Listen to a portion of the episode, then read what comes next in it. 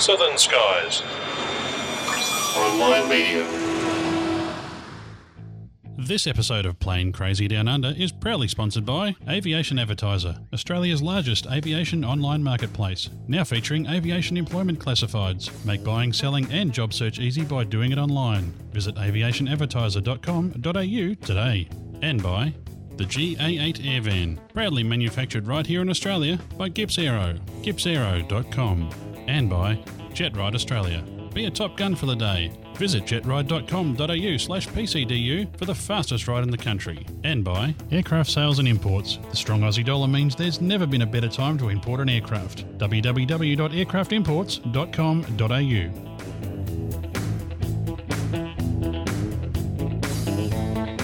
Well, g'day, folks, and welcome back to Plane Crazy Down Under, episode 74 of the program that looks at the world of aviation from an Australia Pacific point of view. I'm Steve Visscher, and joining me as always is Grant McHarrie. G'day, mate. Hey mate, how you going? Not too bad. Settling down here and uh, just finished another day of work and slaving away there on the trains, and uh, here we are. It's freezing cold on a Melbourne night, and uh, we're going to get stuck into some more podcasting. Sounds good. Yeah, we we got to talk about the slaving away on the trains, mate.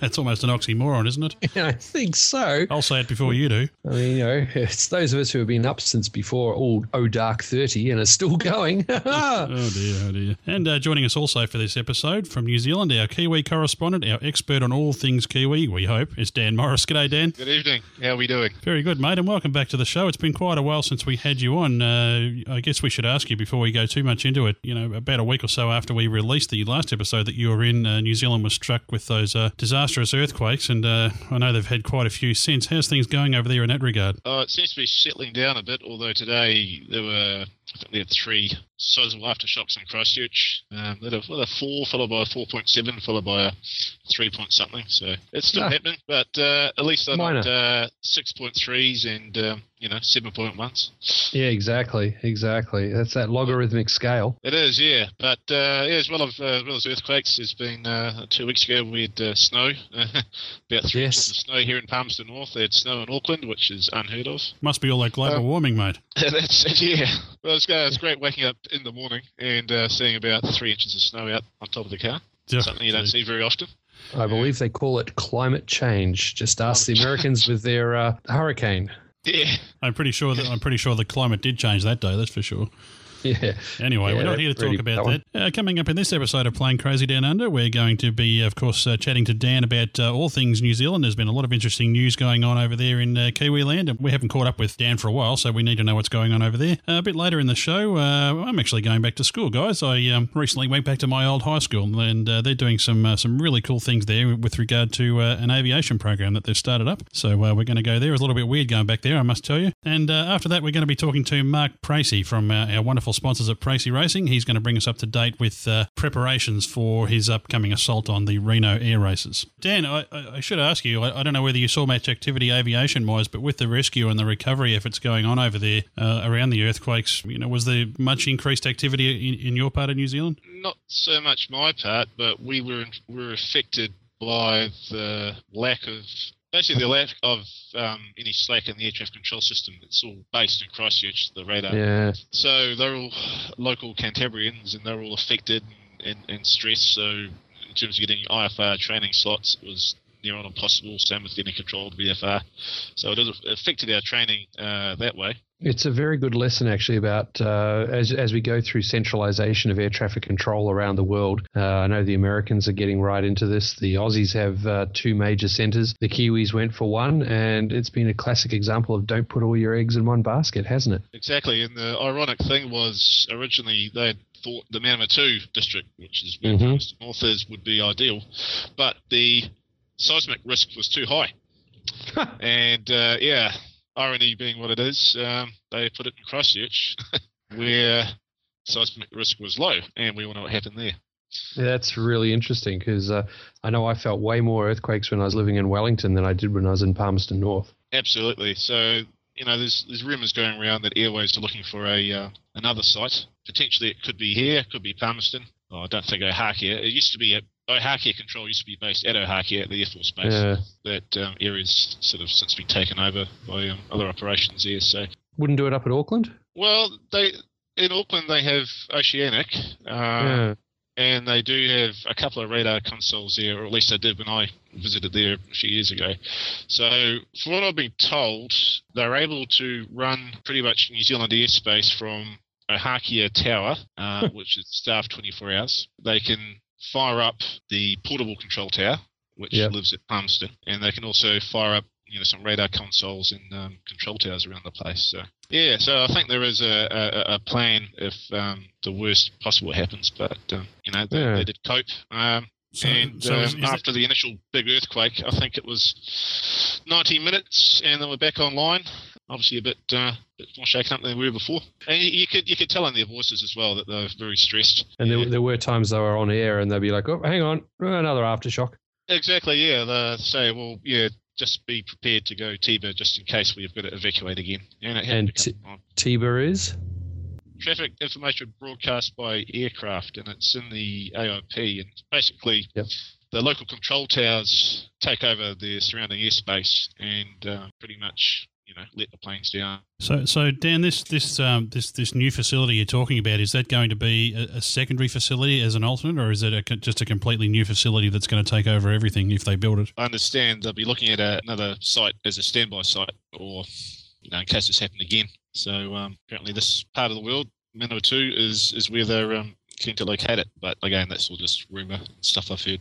Actually, what they Oh. need is a, uh, a giant airship that can hover over the top constantly, and that way, you know, you'd always be in business then. Yeah, some sort of mothership, you know, do it perfectly. Yeah, that'll work. Because I mean, let's face it, Manawatu, if it's not getting an earthquake, it's uh, all the all the low cloud being funneled through the gorge. Exactly, yeah, our, our, our very own uh, Venturi. That's the one. The Manaw- There's this place called the Manawatu Gorge that sits uh, just to the east of Palmerston North, and uh, exactly as Dan just said, it funnels all the weather straight through, g- coming off the Tasman, and uh, instantly creates clouds, which is, of course, why there is an observatory there. Yeah, and uh, as we're taught in, in, in CPL Met, the, the three windiest places are in New Zealand the Manawatu Gorge, the Cook Strait, and Foveaux Strait, and I can concur they are. oh, the, the uh, apparently the calmest weather ever experienced in Cook Strait was when the USS Enterprise came to visit in the uh, 60s or 70s area, and they anchored it upwind, and the Cook Strait ferries said it was the calmest it had ever been. Yeah, it would be right. All right, guys, let's press on with some more New Zealand news. Now, uh, the first one you got on your list here, Dan, is actually something we were talking about over at Oshkosh. It's got to do with the uh, Civil Aviation Authority there removing funding for the weather briefing service. Is that right? Absolutely, yeah. Um, the CAA used to provide um, through well, the Met Service used to provide MetFlight, which was for general aviation, and it was free for anyone who um, held a, a license. And uh, it's all very good, quite good uh, weather information. But um, they decided last year, I think it was, that uh, end of June this year, uh, they would withdraw their funding. So it becomes a subscription service. I think they were talking about mm, just under $100 a year for a um, Correct. a, a subscription. Yeah, so I mean, we're now the only you know first world country in the world where everything is completely user pay. So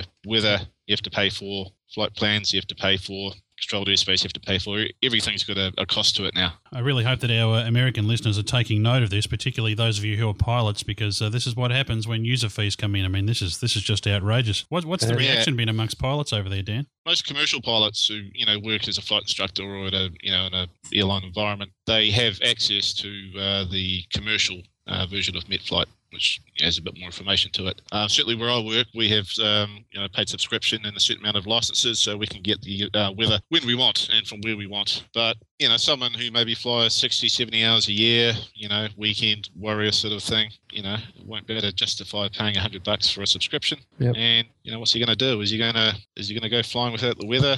You know, or just looking at the, the weather forecast from the news the night before. Well, that's just it. There's been a lot of reports coming out in New Zealand from guys who are saying, well, I'm just going to use what's publicly available. And a lot of the guys are going, so to speak, underground. And uh, the result is that uh, you're getting these uh, reductions in the number of people who are actually paying. And the people who are providing the service are already saying, well, if this keeps up, we're going to have to raise the rates because there's not enough people using it. Hello, talk about your ever downward spiral. They'll raise the rates, more people will drop out. Damn, we've got to raise the rates, more people will drop out. The only Well, ones who can thing afford are the commercials. There was, you know, just a tad over ninety five thousand a year to um, to keep the service running, and um, Hmm. you know, Chicken feed. That's chicken feed. absolutely. But you know, they're still funding uh, traffic lights and uh, you know maritime Yeah. safety, that kind of thing. So I mean, we Well- can draw the line. well, there was there was one person I heard of who said, "Hey, you know, what's the cost for uh, for sending out the search and rescue guys? You're going to be you're, you're dropping hundred dollars a year, but that's the kind of information that could prevent you needing to do a call out. Well, by that same logic." The government should continue to fund it because if everyone's got access to good weather information, then hello, there's a very high chance that they won't have to call them out. That'll save them money on those expensive search and rescue calls they have to keep doing. It's Absolutely. it's just Yeah. bloody ridiculous. And I've actually started to see it happening over here in Australia as well. I used to be able to get on to a few websites and be able to get all sorts of weather information for free. That's not happening anymore. You've got to go through the bom.gov.au slash aviation for the Bureau of Meteorology here. And uh, now it's all being channeled into one aviation area. You can't just go to air services and say, "Give me the information," and get all your uh, your TAFs, METARs, and uh, and NOTAMs in one hit. Now suddenly you've got to go and you've got to log in, so it takes another couple of steps that I've got to do on my smartphone. It's no longer cached on the browser, and I'm starting to think, well, hang on, I key in and I log in via my ARN, or, and I've I've associated that with a username. Well, guess what? How many steps is that from actually now getting me to pay an annual fee for that username? It's currently free, but I'm only one step away from them charging me now. And I think it's about to hit here in Australia, the home of user fees. It wouldn't surprise me. Um, you know, it's now at the point where the um, Airways Corporation, who, who provide um, air traffic control in New Zealand, um, only provide um, ATIS, uh, SIGMET, and, and NOTAM information. Um, Yeah. They have access to the automatic weather stations at most of the aerodromes that have them, and they can get you a uh, auto METAR, but uh, no TAFs, uh, anything like that. Yeah. Whereas, you know, go back five years, you could call up information or, or whatever and you could get a TAF. They'd fax you weather. Um, now, there was a toll free number for flight planning. It used to be 0800 NBO PLN, but now that's gone to a 0900 number. Ah, pay per call. Absolutely, and most um, cell phone plans in New Zealand don't have um, 0900 numbers. You know, Yeah, they're blocked. um, available. Yeah, on most plans. So Because most of those 0900s are like 1900 in most other places, and they're usually naughty. exactly. Yeah. So And yeah, Yeah, Well, this- I, I think there's some obvious um, safety concerns that come out of this. I mean, is this? I would think is going to lead to a reduction in um, safe practices when you when you for people planning cross country flights. Some people are going to take the attitude, well, you know, screw it, I'm not going to pay for that, and uh, you know, just go up without anybody knowing what they're doing, and, and worse, going up without getting a proper weather briefing, which uh, you know, particularly in your part of the world, I guess, is, is something that's really critical. Well, it is. I mean, the weather can change uh, quite dramatically in a, in a short period of time over here. A bit of common knowledge, you know, is, is all good, but still, you need to have that, um, you know, that professionally crafted forecast um, to know, you know, what's going to be happening. Um, yeah, the synoptic chart end at night. That's not enough. Exactly. So, I mean, we're just seeing a, a, a reduction in service, um, both from the CAA and Airways Corp, and it's you know getting to the point where you think, well, is Airways really interested in VFR at all Yeah. or training? And it's look it's looking like they're not. Um, A Safe Airways is one that has no aircraft, right? exactly. Yeah. And um, you know, are they just there to service the airlines? Maybe Yeah. they think there are, but. Um, yeah. Well, that, that's that's like the joke in the US. The FAA stands for Federal Airline Association. You know. yeah. Yeah, Or yeah. Well, authority. CAA is a campaign against aviation, I reckon. yeah. Do they have any sort of um, uh, you know alphabet type of groups over there? Like, do they have an AOPA New Zealand or anything similar that might Yeah, advocate we've got against that. Yeah, all the lobby groups like that. We've got the Aviation Industry Association, um, ALPA. ALPA, are, you know, Airline Pilots Association. They're more interested in, um, you know, airline pilot. Um, Yeah. Terms and conditions, you know, you know, pay that kind of stuff. But um, they represent uh, a lot of flight instructors in New Zealand as well through the various flying schools. So that has a direct effect on, on our livelihood as well and safety. But um, where, where I work, we're no longer filing VFR flight plans with Airways Corporation. We're just relying on you know our own flight following using Spidertracks, which is um, Yeah. A nice local company of ours. Yes. Yes. Um, no one recommend them. And uh, absolutely. Rem- It's like, uh, and this is the thing: is uh, the Americans complain when they can't get flight following. We haven't had it for ages. You guys haven't had it for ages because it's all been priced out. It's almost impossible to get. I mean, I remember flying with friends back in the uh, '80s and early '90s and all that. It was we used to joke about no SAR, no brains, as in you'd go flying without a search and rescue plan, and, and that was considered, you know, no SAR, no brains. Hey, you're crazy if you do that, but ah, you do it anyhow. But now it's the norm. Yep, no sir, no details.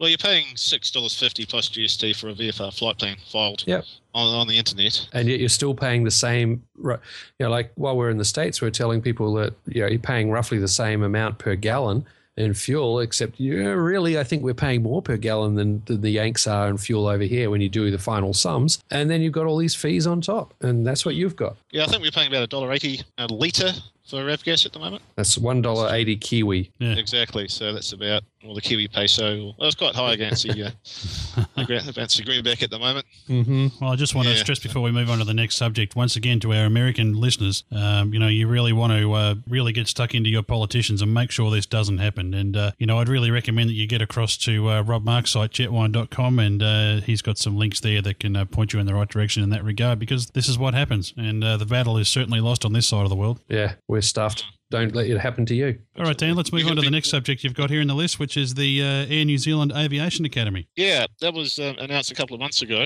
and um, they've they've set up a what they call a school of flight, which um, they provide um, you know type rating training for external airlines and uh, first officer training and airline integration courses. Um, a lot of the details haven't come out yet properly, but they've selected five flying schools in New Zealand as uh, what they call preferred providers. There's three in the North Island and two in the South, and they are to provide, I guess, long term uh, a flow of uh, flight crew to New Zealand. Uh, from what I understand, it's still going to work in the traditional manner where you, you know, do your CPL, do your multi-instrument rating, do an instructor rating perhaps. If you're lucky, maybe I don't know, get a job flying a light twin somewhere. Although most likely New Zealand will end up uh, being a flight instructor and getting your multi hours that way. And then when you meet the uh, requirements, uh, you well, if you'd been tagged by Air New Zealand, uh, you'd be given the priority um, hiring within the Air New Zealand group. Again, details aren't out completely. I think they're talking about January 2012 for the first sort of intake. Just having a look on their uh, website here, they're offering all sorts of ratings and courses, including an A320 type rating, uh, 767 type rating, 747 400 type rating, and uh, various uh, iterations of the 737. And there's sim training and all sorts of stuff. So, uh, sounds very involved over there. Yeah, it does. Um, quite an interesting move by them.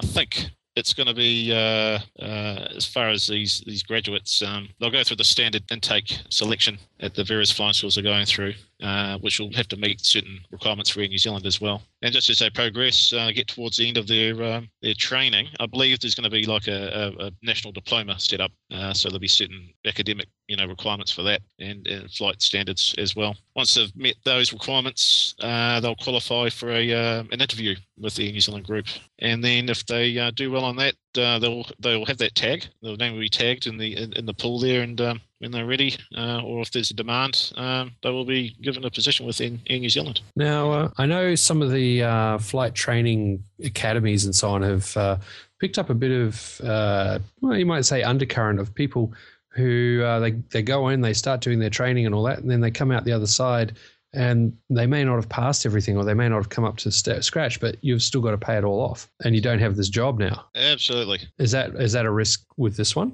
I, I, I guess so. Again, you know, a lot of the um, finer details haven't been released yet, so um, I'm not able to comment Yeah. too much on that because I don't know really what's going on. But um, you know, typical New Zealand, we're uh, we've got far too many pilots. You know, if you if you need a pilot, just need to shake the nearest tree, and we have about six fall out. So I mean, it's it's created a bit of talk amongst pilots. You know, is this going to be the new way to get into Air New Zealand? We've been assured that no, the standard way of going out and you know instructing for 2,000 hours and slaving away in GA or flying a you know 35 year old Piper Aztec across the Cook Strait at three in the morning delivering newspapers. That's still going to be you know those guys are still going to get jobs or be able to apply to get into Air New Zealand. But they've changed their recruitment as well. Previously, um, you'd uh, apply to Air Nelson, have an interview there, no good there. You may try Eagle Air, the 1900s, you may have got in Yep. there, but not Air Nelson. Now they've got a um, recruit to group where uh, there's a representative from each of the link carriers, Okay. and um, I think it's down to two days now. And then um, they'll decide where the demand is, and you may end up flying ATRs or Beech 1900s or Q300s. Um, and I think you may even, you know, if there's um, space, you may end up as a triple seven second officer as well. So Okay. that's uh, quite a change as well. Yeah, that is handy. I mean, I think we're seeing that around the world now with airlines in terms of they're realizing that GA pilots are sort of drying up. People aren't going in for the GA. They're not looking at this idea of going into the bush and, and flying for ages to build up hours or flying freight, as you said, across the strait. And uh, the, the airlines are having to realize that, well, if we want to get these pilots, the military's not releasing them, they're not coming up through GA, we're going to have to start funding our own cadets.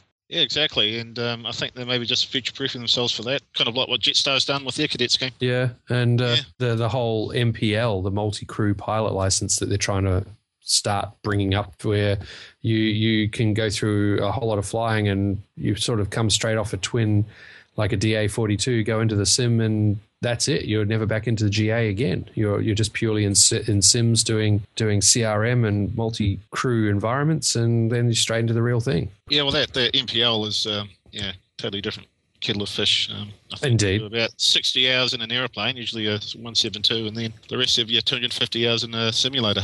So they don't even put you through like a twin GA aircraft, like a DA forty two or something. No, no, it's um, just appears to be uh, it's quite obviously quite big in Europe by the looks of things. I'm, I'm not sure if um, uh, I don't know if that's the way really. You still need that basis of um, you know going out there in a in a little single VFR and you know making the odd mistake. Obviously one that doesn't kill you, but you know learning from that kind of stuff and Yeah, you know maybe being beaten about by turbulence Yep. go through the Manawatu Gorge, you know, or recognize the what the environment's throwing at you, and and also the realities of being a commercial pilot. Absolutely, and I, I reckon it probably makes for good uh, conversation as well on the flight deck. Triple seven for twelve hours. If you haven't got any flying stories to talk about, yeah, you know it's going to be a very quiet flight. well, I did this in the sim. Yeah, right. yeah.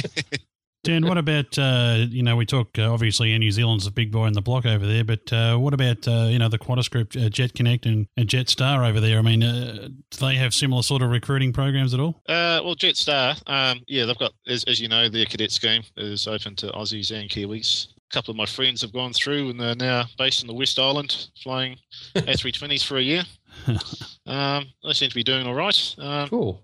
again, these were guys who, you know, six, seven, eight hundred hours total time Mhm. and all of that. So they they sort of done that. But I believe it was open to guys with fresh CPLs or Yep. um, even the ab initios. So The, the program did cop a little bit of flack over here because they had guys based in New Zealand being paid in New Zealand dollars, yet they were really living over here and flying in Australia. I know, yeah, and um, I understand the uh, they're being they're paying Australian tax dollars Yeah. whilst they're living in Australia, getting Australian dollars. So it, it satisfied the, the the unions. I think part of their rationale for that was that they retained, uh, as they were paying New Zealand dollars, they retained their interest-free student loans if they had. Yeah. Yeah. Yeah, that does, there's pros and cons to all of it. Uh, a lot of not all of it comes out in the press. They're all just looking for their soundbite usually. Anyway, uh, you talk about uh, student loans there. That makes a good segue through to the next uh, one you've got on your list here, Dan, which is uh, student Wasn't loan that funding. fantastic? Yeah, oh, mate, you're, It was you're, beautiful. you're a pro. Seamless- We should have you on seamless more often. we should have you on more often, mate. He's been studying. Who have you been listening to? So, uh, what's this about student loans being funded by the government uh, over there? Yeah, well, um, since about 2000 or maybe the late 90s, uh, the government extended the interest for the student loans to flight training. So um, basically, most larger flying schools had an alliance with either a university or a, or a polytech, and through there you would enrol in a diploma in aviation, and you would get your flying funded as well as the you know, practical and the theoretical. And that's certainly how I funded my uh, flight training uh, Excellent. back in uh, 2002. Yeah, a while ago. Um, and it, it just made flying a lot more available for people rather than being, you know, the rich children of airline captains, that Yep. kind of thing, or getting huge bank loans. Uh, of course, it, it led to a, a quite a massive increase in, in flight training. Uh, Oh, that can't be bad. Exactly, more jobs, you know, and all the stuff down line, like the, you know, obviously more engineers and More aircraft. controllers, all that kind of stuff. Yeah. For every pilot, there's like 20 jobs. Exactly, it's uh, worth about 250 million, I believe, the, the flight training in New Zealand at the moment per year. Yeah. Not bad for a country of four and a bit million. Yeah, exactly. Yeah, so these student loans are um, interest free as long as you stay in New Zealand, which is good. So actually, if you think about it, they decrease at the rate of inflation every year. So Uh-huh. They're getting smaller and smaller. Exactly. A friend of mine does that with houses. So they're looking Um, at making some changes to that, uh, taking effect from next year, by the looks. Yeah, they're not going to fund the solo flight component. Oh, apparently, okay. Which is, you know, seems a bit arbitrary to me. So just your dual your, your dual time and your um, your study time type of thing. Just your dual flight time, yeah. Okay. So where these kids are going to get 40, 50 grand to cover Hmm. the solar component is going to be, um, you know, quite interesting. There's been a lot of uh, work going on behind the scenes from various vested interests in making submissions to um, get them to, you know, look at some alternatives. Yeah, because it's sort of like, hey, here's a car, but uh, you've got two wheels. Exactly. You got to pay for the other two yourself. Yeah, yeah, yeah, and and, and they're going cheap, only fifty thousand dollars a wheel. exactly. So we're, we're hoping that um, they'll sort of see the light and perhaps reduce the amount of equivalent full-time students, as they call it, EFTS, Mhm. that are able to get the funding, which would make a lot more sense, rather than just you know arbitrarily saying, well, you can't, you know, fund your solo flight. Yeah, so time will tell, uh, tell, but it's already been, uh, you know, advertised that uh, January 2012, you're pretty much on your own. honestly, it sounds like the government have suddenly realised that uh, what most of us have known for a very long time: most pilots don't earn a lot of money. So, you, you like here in Australia, they've they've set up the same kind of thing, or, or starting to do it, where you can get um, vet fee help and things like this to offset the cost, and and you only start paying it back once you earn more than like twenty five, thirty thousand dollars, which keeps going up every year with inflation. And most pilots go, "Pff, "I dream." exactly. Well, that's how we pay it. It's um, you know they've got a, a level above which you pay a percentage Yeah, of the extra. So basically, it's an extra tax bracket. So yeah. And how many pilots do you know earning that much? Yeah. exactly. So the Aviation Industry Association of New Zealand is uh, doing what it can to perhaps get the government to see, uh, be, at least be a bit more reasonable about this. Absolutely, yeah, yeah. Uh, them, um, ALPA, uh, Air New Zealand, uh, large flying schools. Yeah, because it seems odd that on the one hand you've got Air New Zealand starting up this cadet program, and on the other hand, um, you know, you've got the government saying, "Well, that's great because we're not going to we're not going to fund training anymore." So it's it seems to be uh, you know two sides of, of this argument. I know it's, it's quite backwards, and it all took us by surprise. And we're all thinking, well, what does that mean? Come January, are we going to be made redundant, or you know, Yeah. kind of thing? But um, yeah, hopefully something's going on behind the scenes, and hopefully we get told soon what's going to happen. Um, Well, it worries me if they're prepared to kill off the weather briefing service for the sake of ninety five grand. I mean, uh, we all know New Zealand's economy is not not massive, but still, ninety five grand wouldn't be much for them. So uh, it makes you wonder how much they're prepared to more to kill off if uh, ninety five thousand is the the sort of starting point. exactly. Now, fingers crossed, time will tell. I might have to get in my uh, canoe and uh, start heading over your way. I think Come over to the West Island, mate. Come and come and camp in Grant's backyard. that's it. Now, just before we round out the Kiwi news uh, for this episode, uh, Air New Zealand earnings uh, looks like they've mm, not had the greatest of year. Forty five percent slump in annual earnings. Absolutely, yeah. So combination of uh, Christchurch earthquakes, uh, the uh, Japan tsunami and earthquake. So we got? Yeah, net profit of 112 million for the first half, but uh, losses of 37 million in the second half. So overall, they're still making a they're still making a profit, but just uh, not as much as they'd like to be making. Exactly, yeah, yeah. And um, the government being the 79% stakeholder, um, obviously want to see a bit of a um, return there, but they're talking about reducing their stakeholding in New Zealand after the next election if the national government get back in, which I'm sure they will. They do say that during the uh, Chilean uh, volcanic ash uh, period, they made an extra 10 million from keeping on flying. They uh, they did a lot of hard work with uh, with met analysis and uh, route planning, and they had, they blew more fuel by flying lower and or out of their way, but they were packed with people who needed to fly, and no one else was. They were, I remember being VFR over the Taranaki about 7,000 feet talking to Christchurch Control and then hearing an Air New Zealand 737 coming up from Christchurch at 11,000 feet, which was quite interesting. Yeah. Could you hear the pilots over the noise of coming out of the tanks? Yeah. But they were making some uh, weird and wacky uh, routes across to um, Australia. Uh, flights out of Christchurch, pretty much heading just west of Auckland, and then um, hanging a left and heading over and sort of climbing once they're clear of the, the forecast ash. Um, yeah, some obviously very smart brains in the flight planning department of Air New Zealand. Yeah, they went outside the box and went, "What, what can we do?" And again, it's that how can we delight the people? You know, Oh yeah, it just seems to be the old uh, New Zealand attitude. Uh, number eight, number eight fencing wire. Tar- Taranaki Gate. That's it. you Should got be it. right, eh? But Yeah. it's well, it's, it's more like we haven't got enough people, we haven't got enough money. Oh, let's think outside the box. Yeah, yeah.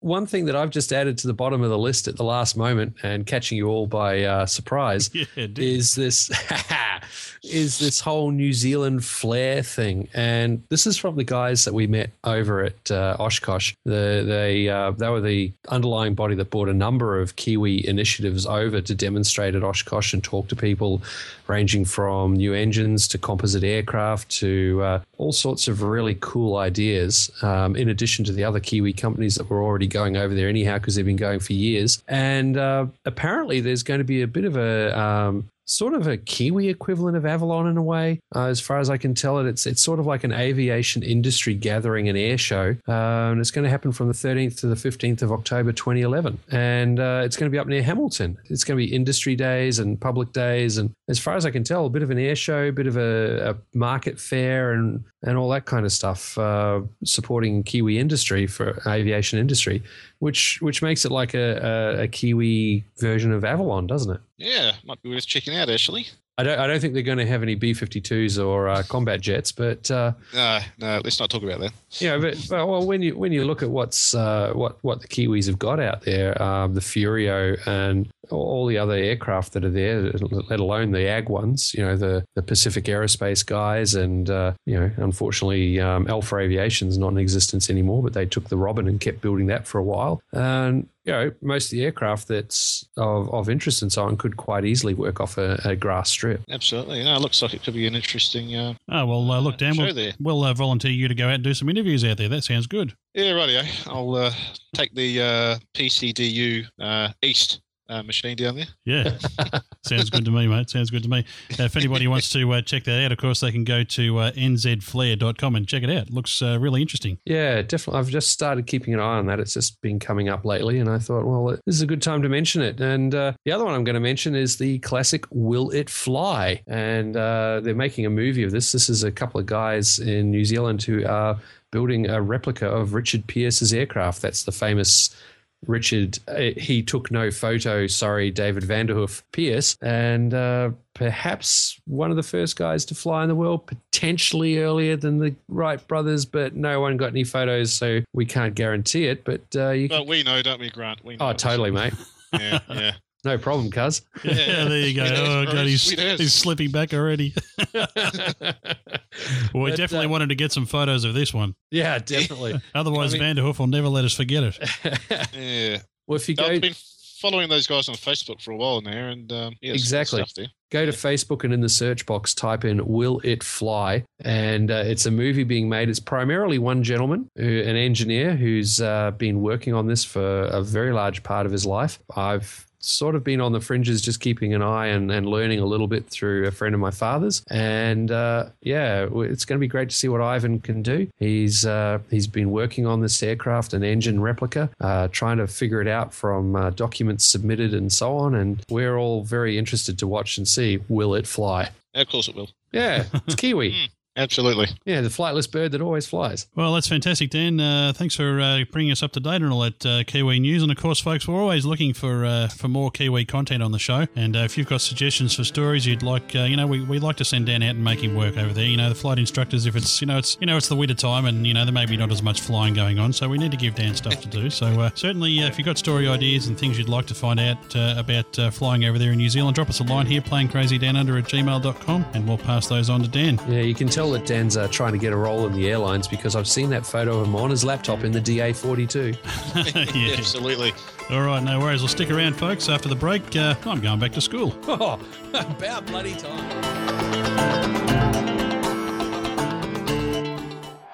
Want something different to talk about on Monday? Get yourself a Jet Ride gift pack and tear through the skies at 900 Ks with Australia's ultimate jet fighter experience. Be Top Gun for the day. Go to jetride.com.au slash PCDU or in Australia call 1300 554 876. Whether you're buying or selling a light single engine aircraft or a corporate jet, do it faster and easier with aviationadvertiser.com.au. Aviationadvertiser.com.au is Australia's largest aviation marketplace. As the country's largest source of aircraft classifieds, you'll find hundreds of new and used aircraft of all types, online 24 hours a day. With ads from just $39 and the convenience of buying and selling online, it's easy and affordable. Connect with Australia's largest buy and sell aviation community at aviationadvertiser.com.au.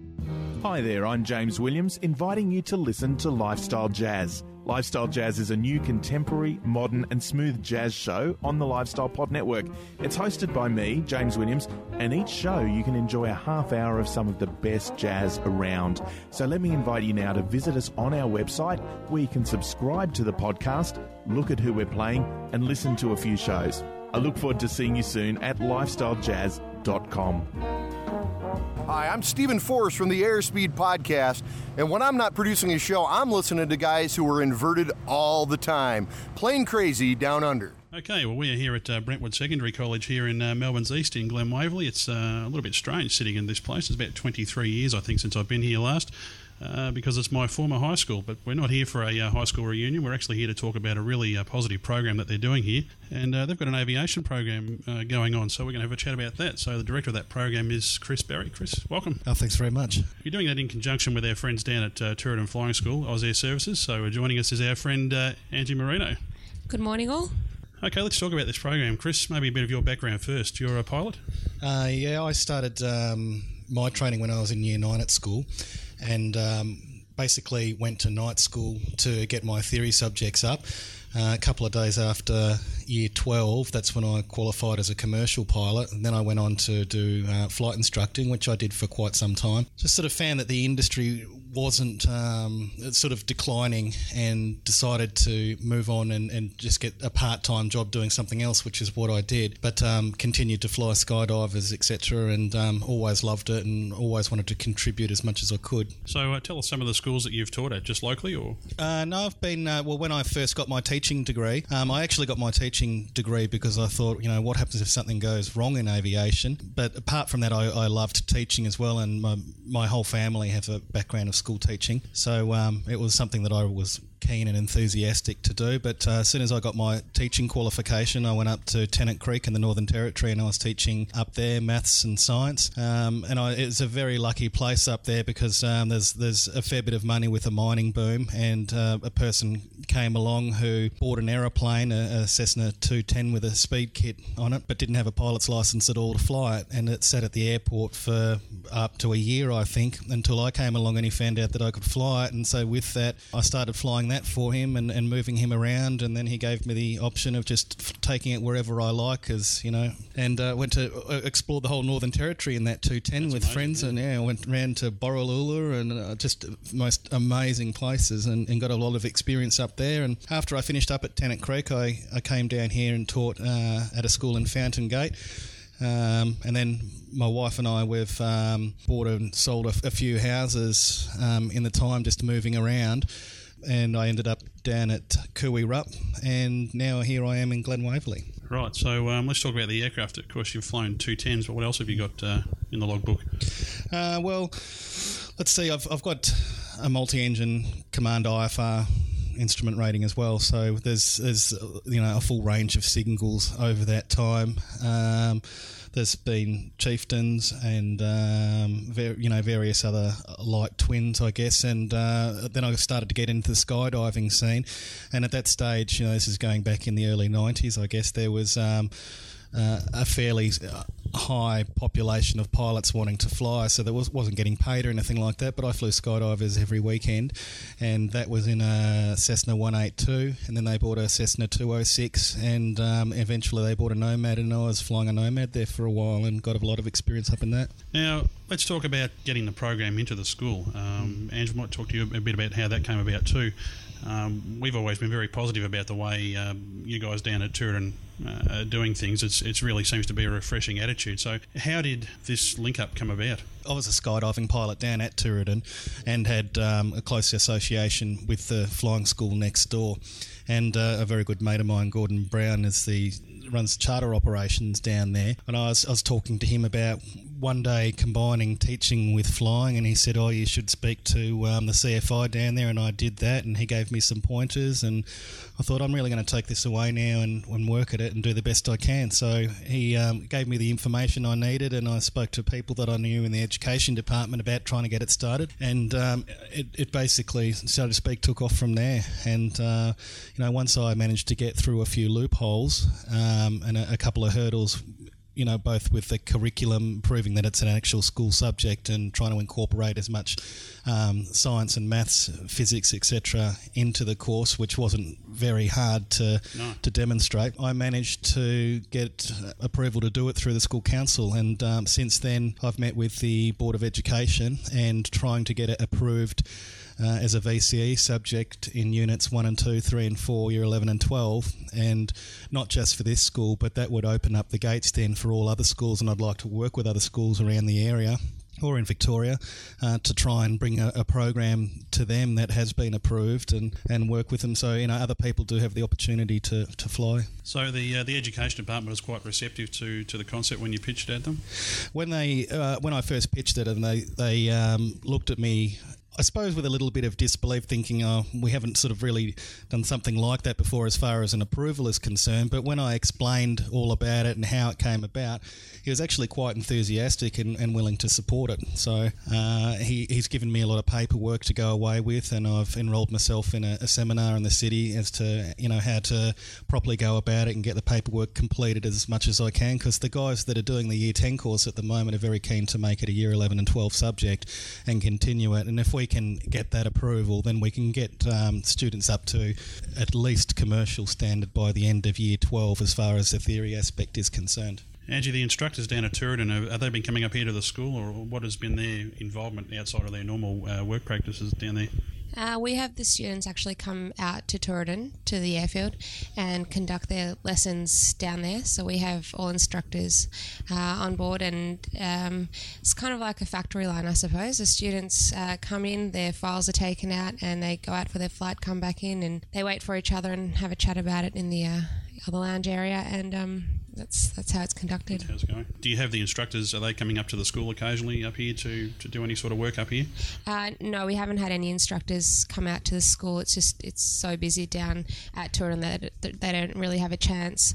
However, yesterday we had to cancel uh, flights due to the weather. So we just faxed through some practice exams, and Chris and the students went through those instead of, um, I suppose, having a day that's completely lost. Yeah. yeah. See, the other thing is too that I do have a GA instructor rating there as well, um, and so it's a, it's a good setup in the fact that I've got all of my training notes that have all been approved, so I can run the entire theory aspects side of things here at the school, and then the practical side of things can be done down at the airport, and that includes all the flight briefings, etc. So mm. it's it's closely scrutinised, and that's the only way that I want to do it anyway. So the flight instructors and the CFI check carefully my notes and what I'm actually teaching them, and then they also ask the kids, they test them as well with their knowledge. Uh, and then we, we work very closely like that. So, you know, all of the bases are covered. And I, I guess this is a great thing to do in a school because, you know, they, these guys have started it now and started their a, a very positive career path. And um, you know are able to do it at school rather than being outside of school, so they can really work hard and concentrate on their aviation subjects and, and you know, if I had this opportunity myself at school, I, I, would have done it. And I guess that's a lot of the reason that I've been so motivated to push it as much as I have because being a school teacher is great. However, I love my flying as well, and I just found it such a waste of skills not being able to use them and pass on the knowledge that I've acquired over the 20 plus years that I've been flying. So, this is a great opportunity for me to pass on the love of flying and teaching and share my knowledge with other kids who are ultimately going to benefit from it. Chris, you talked about integration with some of the other very important subjects to do with flying within the school, mathematics, physics primarily. How have the other teachers, have they been receptive to that, and have you had to uh, perhaps tailor some of those programs? Programs more towards the aviation side of those? Oh, the teachers at this school are very, very supportive of um, what I've been doing. Um, they think it's fantastic, and, and by on all accounts, after speaking with the teachers, and mind you, we have to keep you know fairly accurate um, reports on the kids and their progress, but if you actually speak to the teachers of all the students that are involved, all of their marks and their attitude has been markedly improved. Not just in the aviation, I know that they're very keen and enthusiastic, but in all their other subject areas too. Their teachers are scratching their head, just saying, you know, it's a, such a fantastic program, and I guess that when you find something that you really like, then you know you're generally going to work towards it. And what's happened is it's just it's rubbed off on all of their other subject areas, and um, the latest comment I got about a particular student who's improved um, remarkably, who was perhaps a little unsettled in year seven and eight. Um, they said that he's an absolute star now and tries his hardest. He keeps quiet and, and is really working towards his goal of um, achieving an aviation qualification. It's one of the pressures that's on kids, isn't it, when they're at a very at, at this sort of age where they're, they're sort of really forced to start looking at career choices at, at an age where perhaps you know some of them are not uh, perhaps prepared for that. But if you're out there doing the, what you're doing and showing them, letting them get their hands on it, that must be uh, such a positive thing in that regard. Oh, absolutely, absolutely. And then, you know, I'm doing something I love, they're doing something that they love, and at the end of it, there's, you know, uh, a career at it uh, for them at the end of it. Okay, now we've got uh, three students here who are just sitting here looking at, listening to all those positive remarks, and they've all got swollen heads now. So, it's, so we've got Luca, Anthony, and Nick. Guys, welcome. Uh, thank you. So, Luca, we'll start with you. Now, how old are you, are you guys all the same age? Um, I'm 16. Yeah, Uh, turning 16. 16, yep. Okay, cool. Now, how long have you been interested in flying? Was this something that um, you became interested in through this program at the school, or was it something that you'd always, you know, uh, had an interest in? Well, I've from a young age, I guess I've kind of been interested with kind of planes and that kind of thing. But um, just recently, in the past few years, uh, I've been kind of gaining an interest in aviation, particularly through um, like uh, computer games and flight simulators. And I'd always kind of, you know, thought of flying as this kind of amazing adventure. However, I'd never be able to achieve it because of the large financial cost and the massive amount of effort it would take to do it alongside, you know, my current studies. So when this uh, opportunity came along, it was that one perfect opportunity to try out flying, and it was the right choice, really. Now, tell us about the first time you got in the plane and uh, did your first flight. What was the? Tell us about the um, that experience. Well, it was very nerve wracking to just be in the small plane and sitting in the command seat. Um, but you know, it was a lot easier than I really thought. Uh, we were all really surprised at just how natural and easy it was to actually get in the plane and fly it. But it was really a wonderful experience, just flying up high in the sky, just pretty much you in that small plane looking over everything. I remember when I way way back in the you know sometime in the last century when I did my first trial instructional flight. I did that out of Moorabbin and uh, taking off there. And the first thing that struck me, I'll never forget it, is that the view of the bay. And I thought, this is for me. I'll tell you. Now you guys are doing it down at Tooradin, and so you're right on the bay. So I mean, uh, there's there's great scenery down there. Did that really strike you guys when you? What about you, Anthony? Oh yeah, definitely. Just looking out the windows as we're flying, it's just an amazing. It's just amazing scenery and everything. The water, like the sun reflects off the water, and you just get a nice shimmery glow. And the town of Koo Wee Rup just looks amazing from you know three, four thousand feet in the air. Now, um, tell us about uh, tell us about your interest in aviation, mate. Um, ever since I was young and I'd first seen a plane, it was just I want to do that, and I always thought you know I'd have to join the air force or something in order to get a license, because I mean I haven't missed an air show since I was about six. I haven't missed the Avalon Air Show, and um, when this opportunity came along, I just jumped at it because it was just so amazing to be able to do it in school, and for the price it was, it was just unbelievable. Now, uh, Nick, tell us about uh, your first uh, your first experience getting up there in the air. What was that like? Oh well, it's it is really quite amazing. Um, honestly, when you first go up, you're a little stiff with the controls, but after you're up there for a while, it just gets so natural, and you can fly around. And honestly, on my first time, um, uh, the weather was absolutely gorgeous, and one of the things was I actually saw a rainbow like around the side. It was really fantastic scenery. It's Cool. absolutely amazing. Now, tell us about some of the aircraft you guys have been flying. Uh, we know they do a lot of uh, RA stuff. They've got uh, 206, I think, down there as well, haven't you? Yeah. So, which which aircraft have you guys been spending most of your time in? And what's your favourite aircraft? Tell us that. Well, um, we're flying the Jabiru J170s, I believe. They're the small trainer crafts. Uh, they're really nice, actually. I find it really easy to handle. Um, my favorite aircraft, I guess, is I think the Cessna Grand Caravan. Mm. Um, It's a little bit of a step up from the jab, but anyway. well, it is, but um, you know, really stemming from my flight sim days. It was really my favorite to fly, and um, I got a lot of you know little flight sim hours in that. Uh, I think it's just you know a nice aircraft. Just yeah, it's one of those little personal things. Now, I guess you guys as well. You guys have done a lot of the uh, the flight simulator stuff on the computer. Is that right? Um, I've used it a little bit, but I sort of I haven't actually owned a flight simulator since Flight Simulator '95. I sort of instead of so much playing computer games, I prefer looking at them flying. Things like just watching military jets on YouTube and things like that. Just it's seeing them fly is amazing. I, I tell you a funny story about um, about flight simulator, and I can't land them because you haven't got that sensation through the seat of your pants. I mean, it's such a different sensation, isn't it, guys? Between looking at it on a computer and actually getting in the aircraft and doing it, you know, you, you really wouldn't want to go back to Yeah. flight simming after that, would you? Absolutely. Uh, especially since if you if you're sort of getting tired or you need to do something on flight sim, you can pause it or close down the computer. But when you're in a plane, you've got to come back and land, and you, Yep. you, you can't do anything else while you're up there. It's you fly. Now, you guys are all doing your license, is that right, through RAAus? Is that how you're doing it? Yeah. Okay, so how many hours have we got in the logbook now?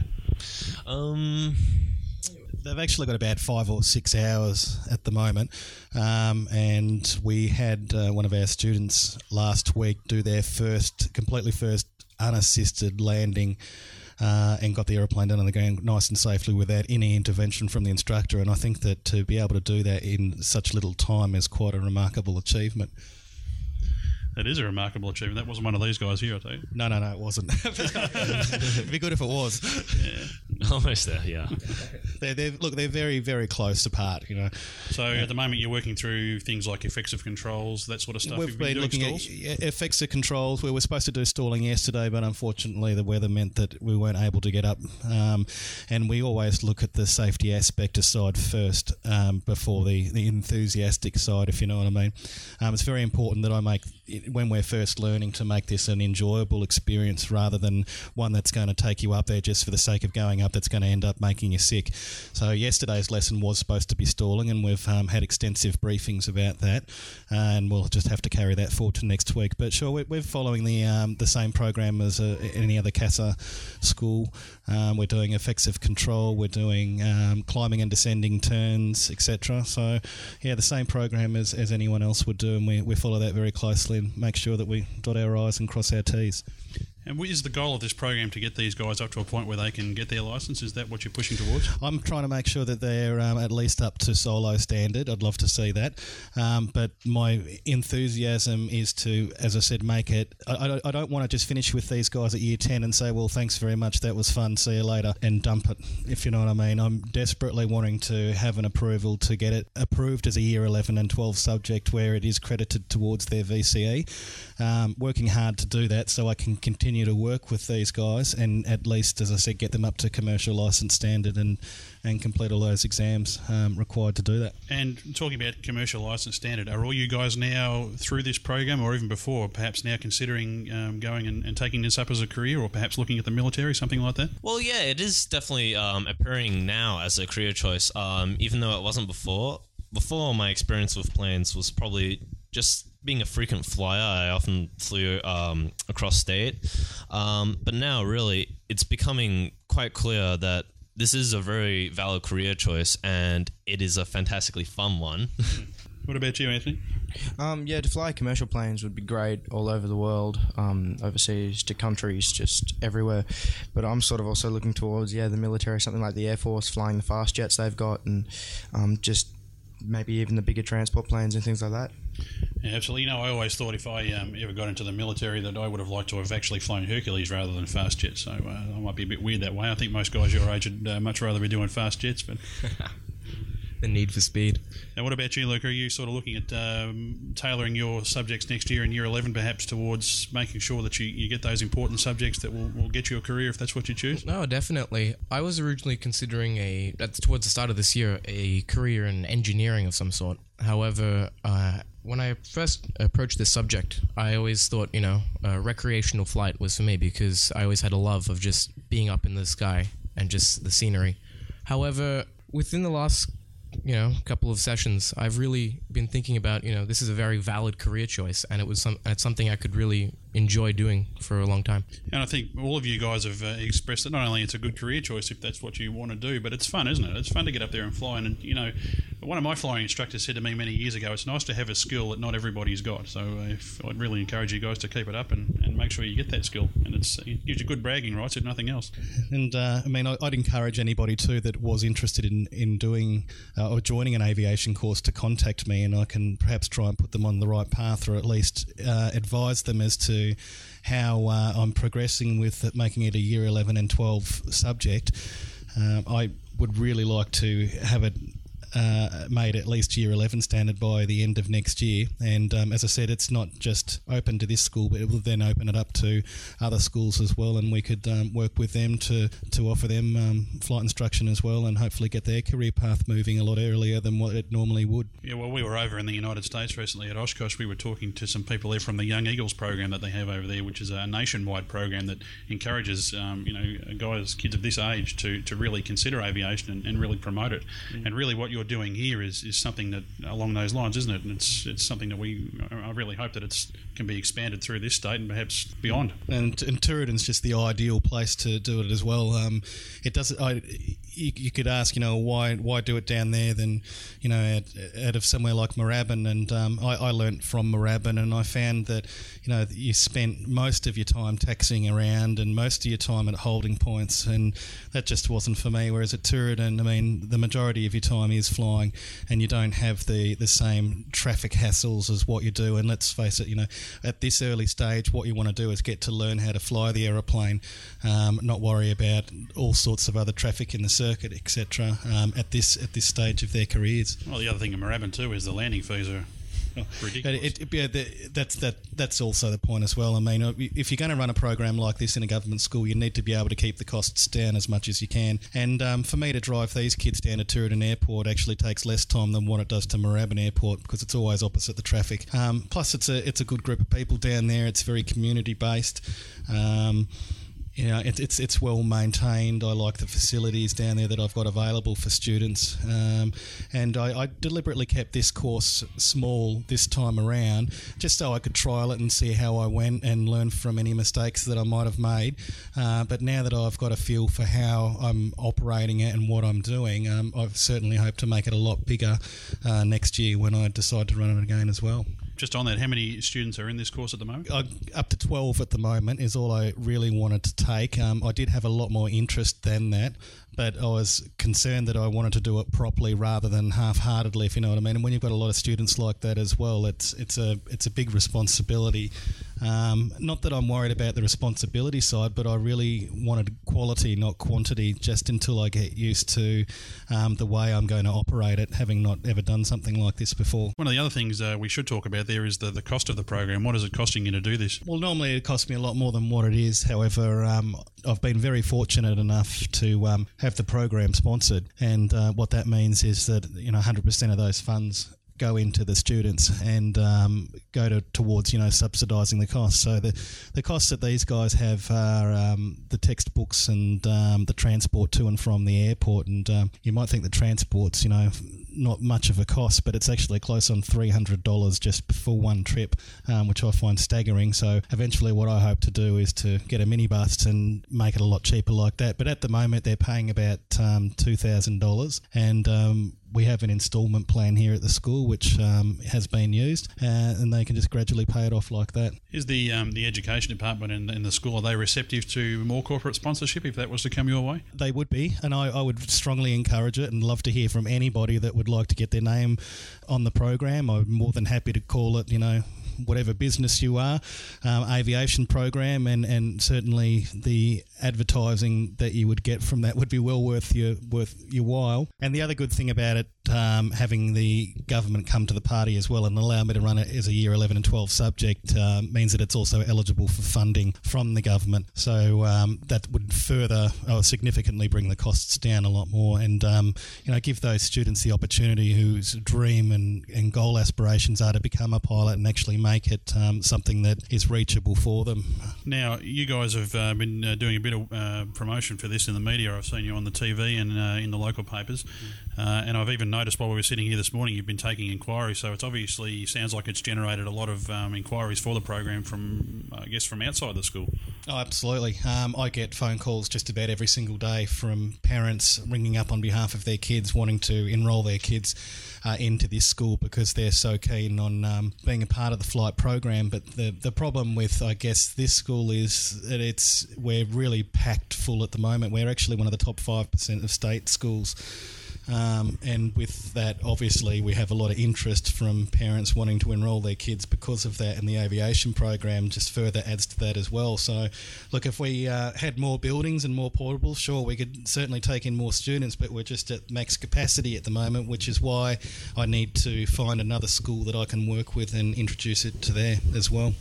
We'll put some details for uh, how people can contact the school, perhaps if they want to, uh, you know, even teachers from other schools that might be interested in uh, in seeing what you're doing here. And we'll put some links in the show notes uh, for this episode so that people can uh, make inquiries. You're happy for people to, to badger you all day about that? Oh, absolutely. You can just give me a call. That's at Brentwood Secondary College, and the phone number is eight five four five. 0300.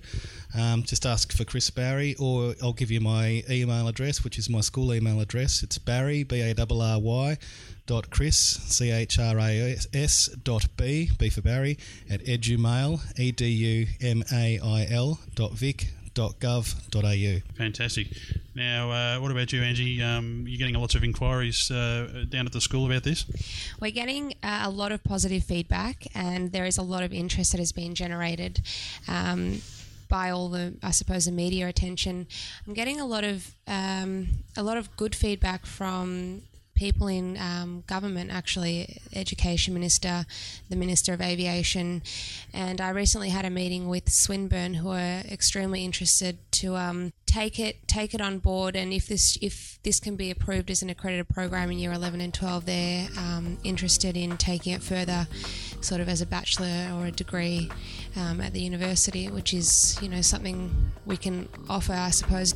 In the long run, it's something really exciting. Yeah, you guys are really kicking goals, and you know on our show we're big fans of what you guys do down there. And I, I can tell from the first time we went down there that um, you guys were trying to take a bit of a different approach to it. So it's, it's such a positive thing what, what you're all doing here. I really congratulate you on it. Angie, Chris, and uh, Luca, Anthony, and Nick, thanks very much for joining us, guys. And if you don't mind, we might uh, follow your progress for the rest of the year and uh, see how you're going. Thank you for having Thank us. you.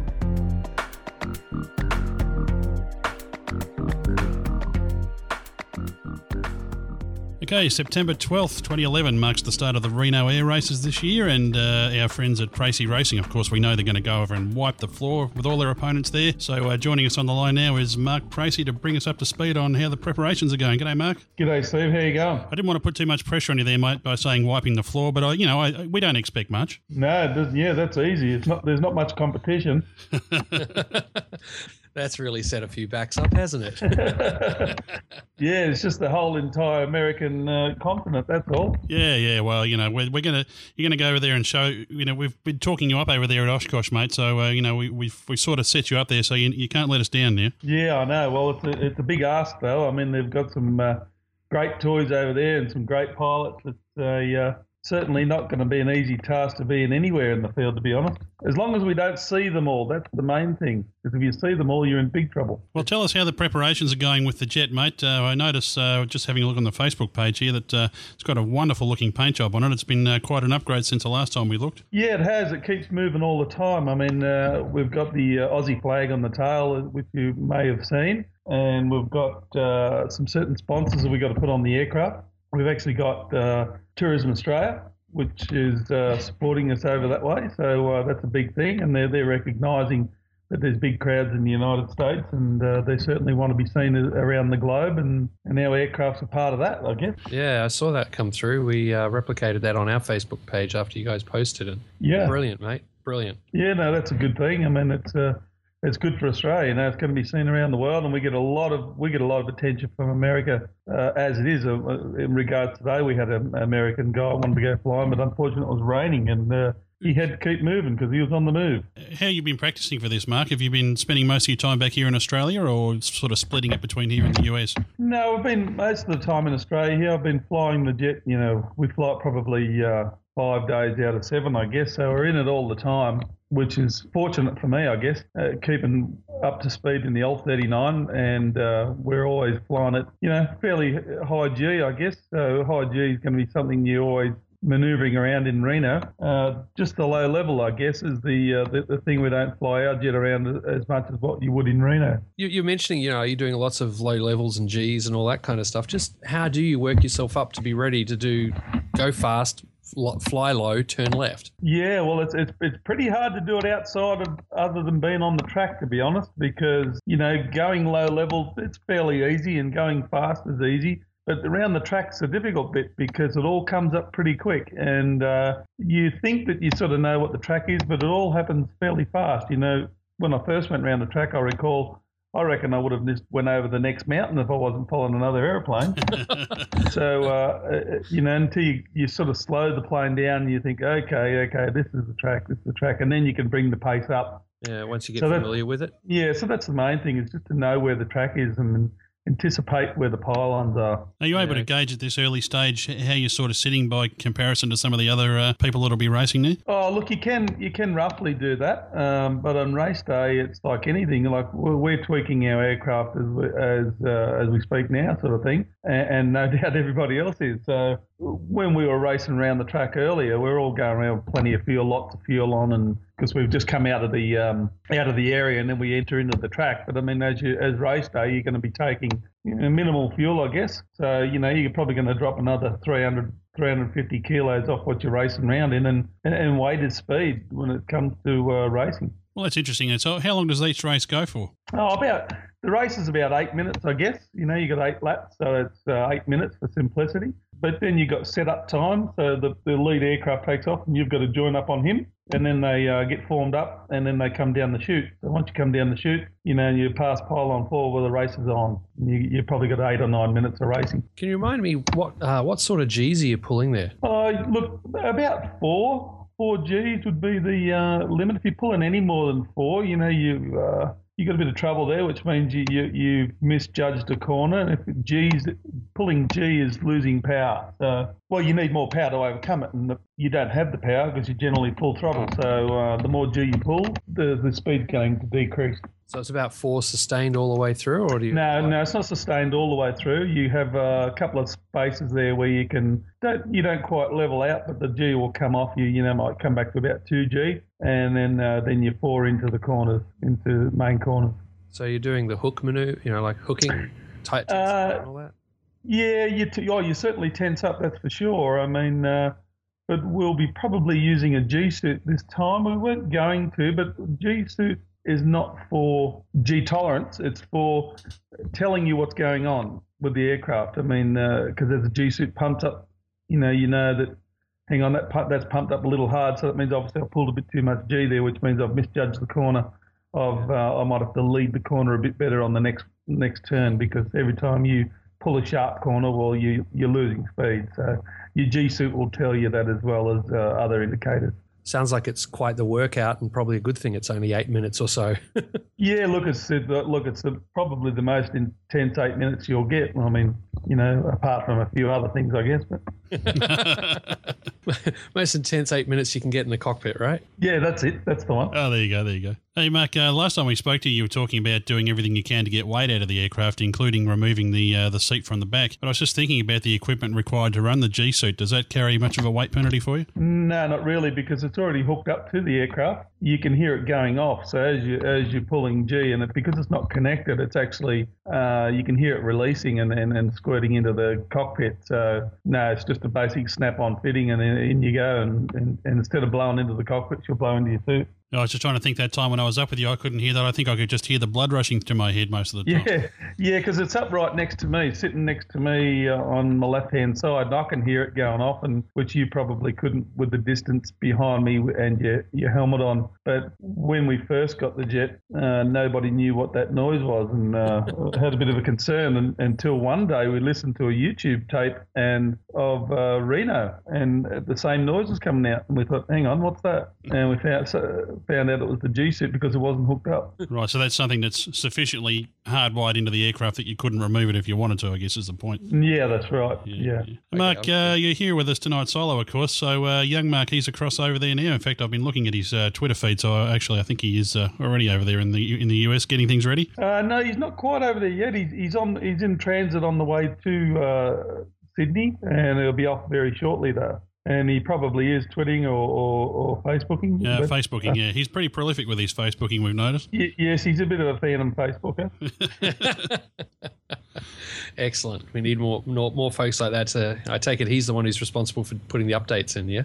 He does. He does put a few updates. And sometimes I do, but I um I'm not a religious Facebooker. Now, looking on your uh, team page here at PracyRacing.com, we, we've got uh, Charlie Camilleri and Michael Swan uh, as part of your team as well, your crew chief and your team manager. When are they? Are they already over there too, or what's the Sure. what's the what's the plan from here on? Charlie's going to go over with Mark because they'll prepare the aircraft. They've got a bit of work to do uh, to the aircraft to get it ready because uh, again, you know, they're going to be doing some adjustments to uh, refine the refine it, I guess, because there's plenty to do on that sort of refinement scenario because there's uh, there's a there's a big gauge that you've got to try and stay within with speed. So. Uh, you know, there's lots to do there, and, and, and Mike Swan, he'll go over after me. I'll go over on the 6th, I think Mike Swan will go over about the 10th. And we sort of all go at different times as required because uh, there's not much point in us all being over there and just sort of getting in each other's way. So the two boys will go over, Charlie and Mark first, and then I'll go over, then Mike Swan will go over. And how much interest is there over there at Reno with the fact that uh, you know there's there's quite a lot of Aussies and Kiwis uh, racing this time around? I mean, is that something that they're used to over there, or is it mostly US pilots? No, it's mostly US pilots. It's a bit of a strange thing to have a lot of international pilots, so uh, they quite enjoy the fact that it's becoming international and not just uh, local. I guess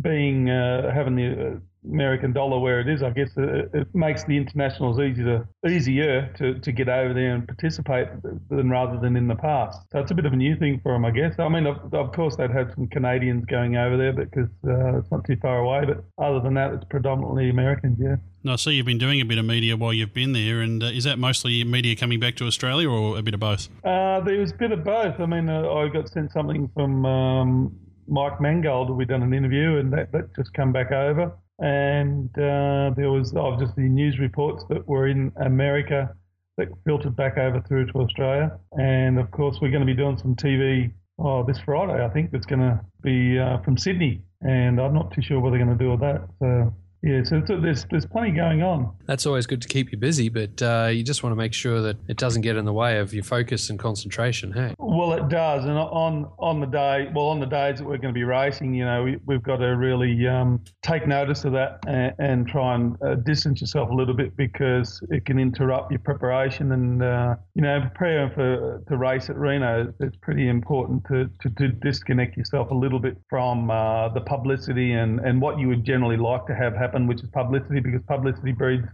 everything, and uh, you, at one point you have to switch yourself off. So, how do you go about uh, juggling the the whole media, running a business, and flying? Because as, as we heard from Matt, Matty Hall, uh, when he had his walk on water incident in Windsor, he was really flat out trying to juggle all those three, and uh, sort of got behind, and probably wasn't right on top of where he wanted to be when he was flying. So, what what kind of steps do you take to to try and juggle the thr the big three? Yeah, well, that, that's an interesting concept, and having someone like Matt Hall is a fairly good yardstick for Australia too. So he's a good uh, way to judge what's going to happen and and things like that. So of course you take, you know, you don't really reinvent the wheel, and you you obviously we've all heard what Matt's had to say, and I've spoken to Matt myself because we live on the same airport. Um, you know, take advice of what's happened to him and, and listen and learn, and that's what we have to do. We're getting older, so you you have to listen and learn, and and the, the lessons that he learned, I guess, um, we should be listening to, and and that's what we'll probably do. Do we know if there's going to be much TV coverage of the event over here, like perhaps uh, some of the cable channels might carry that sort of thing? Yeah, look, I, I doubt it very much because um, up until now, really, uh, other than last year, there hasn't been many Australians at all, or, or only one. One, you know, Johnny Cruikshank was uh, over there, but uh, now that there's three of us, I mean, they may start looking at it, but uh, I don't, I'm not aware of anything at the moment. Well, we'll uh, certainly make sure that uh, we'll we'll cover it as best we can here in Plane Crazy Down Under. That's for sure. Sure thing, yeah. You bring the camera over and away you go. Yeah, I think wish. we've, I think we used up all our uh, brownie points of their employers for this year, at least for overseas trips. Stuff Unfortunately, employers. I'm talking more about the uh, significant other here. oh, that too. yeah, that's right. She who must be obeyed. You only get one free off the hook charge per year, I believe. Yeah, well, I think I've used mine well and truly. Oh, definitely. I could probably squeeze one more in, but yes. If I go without taking her, I'm going to get in trouble. Well, that's excellent, Mark. We wish you all the very best, mate. You're getting over there and representing uh, not only your company, but representing uh, Australia as well. And uh, uh, we're sure that you're going to uh, really do a, a, great job over there. PracyRacing.com. Uh, if people want to have a look at the schedule for the uh, for the Reno Air Races, they can find that at airrace.org. but more importantly, they should follow Pracy Racing. You can do that on Facebook, folks. So make sure you get over there and check it out. Yeah, thanks, guys. Thanks for thanks for everything. Thanks, mate. Great to have you back with us. Talk to you soon. I'm Matt Hall. Hi, I'm Matt Hall. I'm Matt Hall. No, I'm Matt Hall. No, I'm Matt Hall. Everyone wants to be Australia's champion Red Bull air race pilot, and now you can own a piece of Matt Hall memorabilia. Polos, t shirts, and caps for all shapes and sizes can be found at matthallracing.com. Just go to the online store, and you too can be in the loop. Hello, I'm Matt Hall.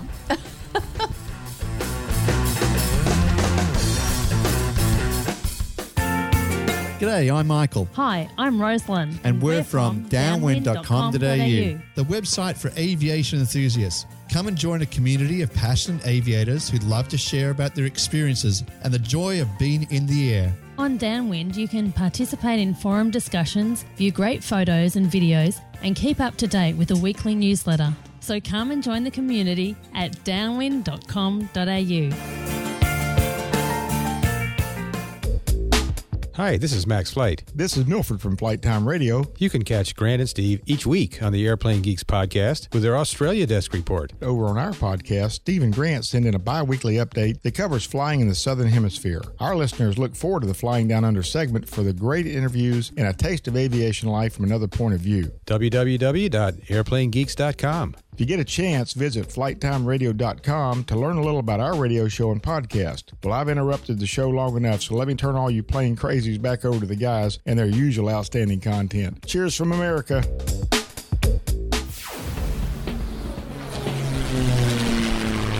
Find this and other great shows at the Aviation Media Network. The voices in your head.com. Hi, this is Leo Laporte of This Week in Tech. And whenever I'm down under, I go plain crazy with the Plane Crazy Down Under podcast. And welcome back, folks. Well, there you go, Grant. See, I told you I did go to school despite rumours to the contrary. Yeah, I know. It's interesting to hear that school is still standing despite your best efforts. yes, Brentwood Secondary College or Brentwood High School. It was known back sometime last century when I went there. And uh, boy, I tell you what, I wish they'd offered that program back when I was there. That'd be wonderful. Oh, mate, I don't think I'd ever would have left school. I would have kept finding new reasons to go for more uh, you know more licenses. I reckon it's a great idea. Um, get them young, yeah, absolutely. And I mean, uh, you know, a big shout out there to, to, Chris Barry for having the courage to, to put that up to the to the school council and, and get it through. I mean, that's uh, you know, talking to him after that interview. I mean, he's put a, a great deal of effort into uh, to getting that accepted uh, into the school and to, to have it up and you know to, to get kids interested in it and to convince their parents to stump up the cash. I mean, that, that all takes a lot of work, and uh, he's done a great job there. And uh, you know, once again, we, we, we quite often talk about our friends down there, Grant at, at Oz Air Services, and boy, they just they're really doing some great things there. I, I really, it's really refreshing to see actually. Oh, definitely agreed. It's it's great to see different groups getting out there and finding whole new ways to once again think outside the box and and find uh, ways to bring people into aviation. And uh, as Dan said, starting them young is a great way to get the kids on the right track. And yeah, I'm not sure if we've got anything like that over here, but we've definitely got the Young Eagles. Um, yeah, and you've got that uh, Royal New Zealand Aero Club and the Walsh I've mentioned before. Exactly, you've got that. And then also there's an annual air training corps um, flying school they have end of January in uh, yep. Woodburn um, yep. as well. That's similar sort of deal. You know, all joking aside, it's not uncommon to hear stories of kids who have got on into flying for at a young age and where their mates are going off and you know hitting the booze or going off and partying their their butts off and getting into all sorts of chemical substances and going off off the track deep end. These kids are pretty much staying focused and on target because they know they want to fly and they know if they want to fly they've got to keep a good record and uh, keep their brain working. And I think that's pretty cool. Well, as you heard Chris say in that interview too, it's that they're actually seeing that it's uh, like you say, Grant, it's flowing on to other subjects, and they're, they're, seeing kids pick up their grades. You know, in areas where they were perhaps falling behind a little, they're uh, they're making that e- extra effort now because they can see something tangible. You know, mm-hmm. that's something that's within reach for them, and that gives them a goal to aim for. If you want to get out there and do the flying program, well, you've got to do well in these other subjects, and uh, it's it's just such a positive thing. It was great to see. No, definitely. I'm very happy to hear it, and uh, well done, Steve, for going out there and uh, getting that interview. Yeah, and uh, you know, fortunately, uh, they they were no longer hanging up the class of 1988 uh, photograph in the uh, in the foyer, so that was that was a great relief, actually. if it's anything like uh, when I went to high school, it's probably been banned.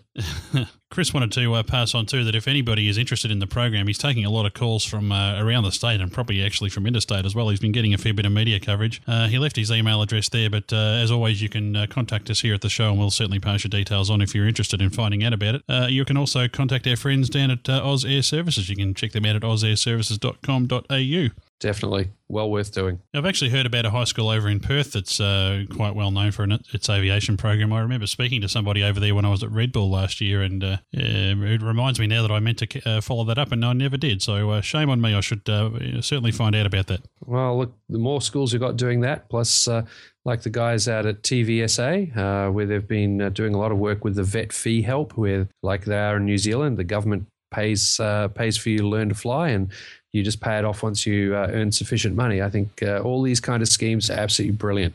The more we can do to get more people learning to fly, interested in aviation, and building that world, as we were discussing before, leads to more downstream employment, be it from somebody working at a tuck shop through to a new uh, engineer and uh, people selling aircraft equipment, pilot shops. There's just so much that goes on related to aviation that people don't realize. Yep, and uh, you know one of the other cool things is that uh, I've, I've, spoken to Chris and uh, and a few of the students there about uh, just keeping us up to date about how they're going, and uh, you know obviously uh, you know the the kids these days are well adept at recording and making MP3 files. So you know f- we've noticed that we've actually picked up quite a few of them are now following us on our Facebook page. So guys, welcome. Oh, awesome. Yeah, and uh, we'll we'll certainly uh, do our best to uh, you know uh, keep you guys in the spotlight here, and uh, yeah, certainly um, you know make those audio diaries, and we might get down there and take a few photos as well, and uh, put those on the website. So good luck, guys. Keep it up. Well done. Cool. Yeah. Dan, actually, you mentioned the the Young Eagles. Um, now, is that a nationwide program over there, or did you? Is that just you know it's some of the local aer- aerodromes over there? Aero clubs are aligned with the Royal New Zealand Aero Club, which is yep. pretty much most of them.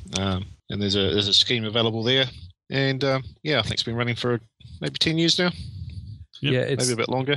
It's the same over here. It seems to be associated with the Royal Aero Clubs. Uh, yeah, well, Royal basically, Vic. the um, Royal New Zealand Aero Club is a sort of overseeing body um, of the aero clubs in New Zealand. Okay.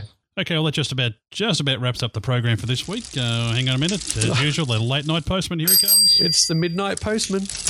And chased off down the street by the new collection of cats that are now inhabiting my street.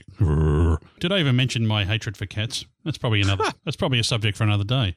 I think that's for another whole pop- podcast. The way you're going there, mate. My It was more of an angry manatee, wasn't it? cat. Yeah. yeah, there you go.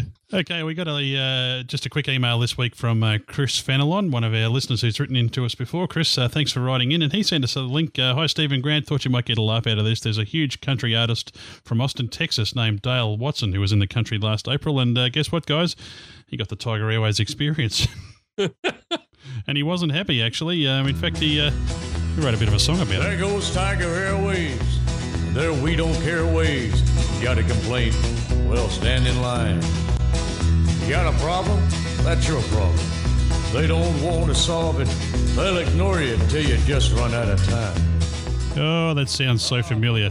My God, they're singing your song, Steve. Boy, I tell you what, I tell you what, listeners, you are very lucky. I can't sing, but uh, you know, he actually uh, he actually ended up getting his compensation. So, uh, you know, if anybody uh, you know would like to give me singing lessons, I'm thinking, uh, you know, Tiger Airways. It's um, what was it? November two thousand and eight. I'm still mm-hmm, waiting. Mm-hmm. You've had enough time to learn to sing, man. Come on, that should be you putting that song out. so that is absolutely hilarious. Now I've actually put this clip from Dale Watson up on our Facebook page, but uh, Grant will stick a link in the show notes as well. And uh, thanks very much, Chris. That was absolutely hilarious, and we put it up there.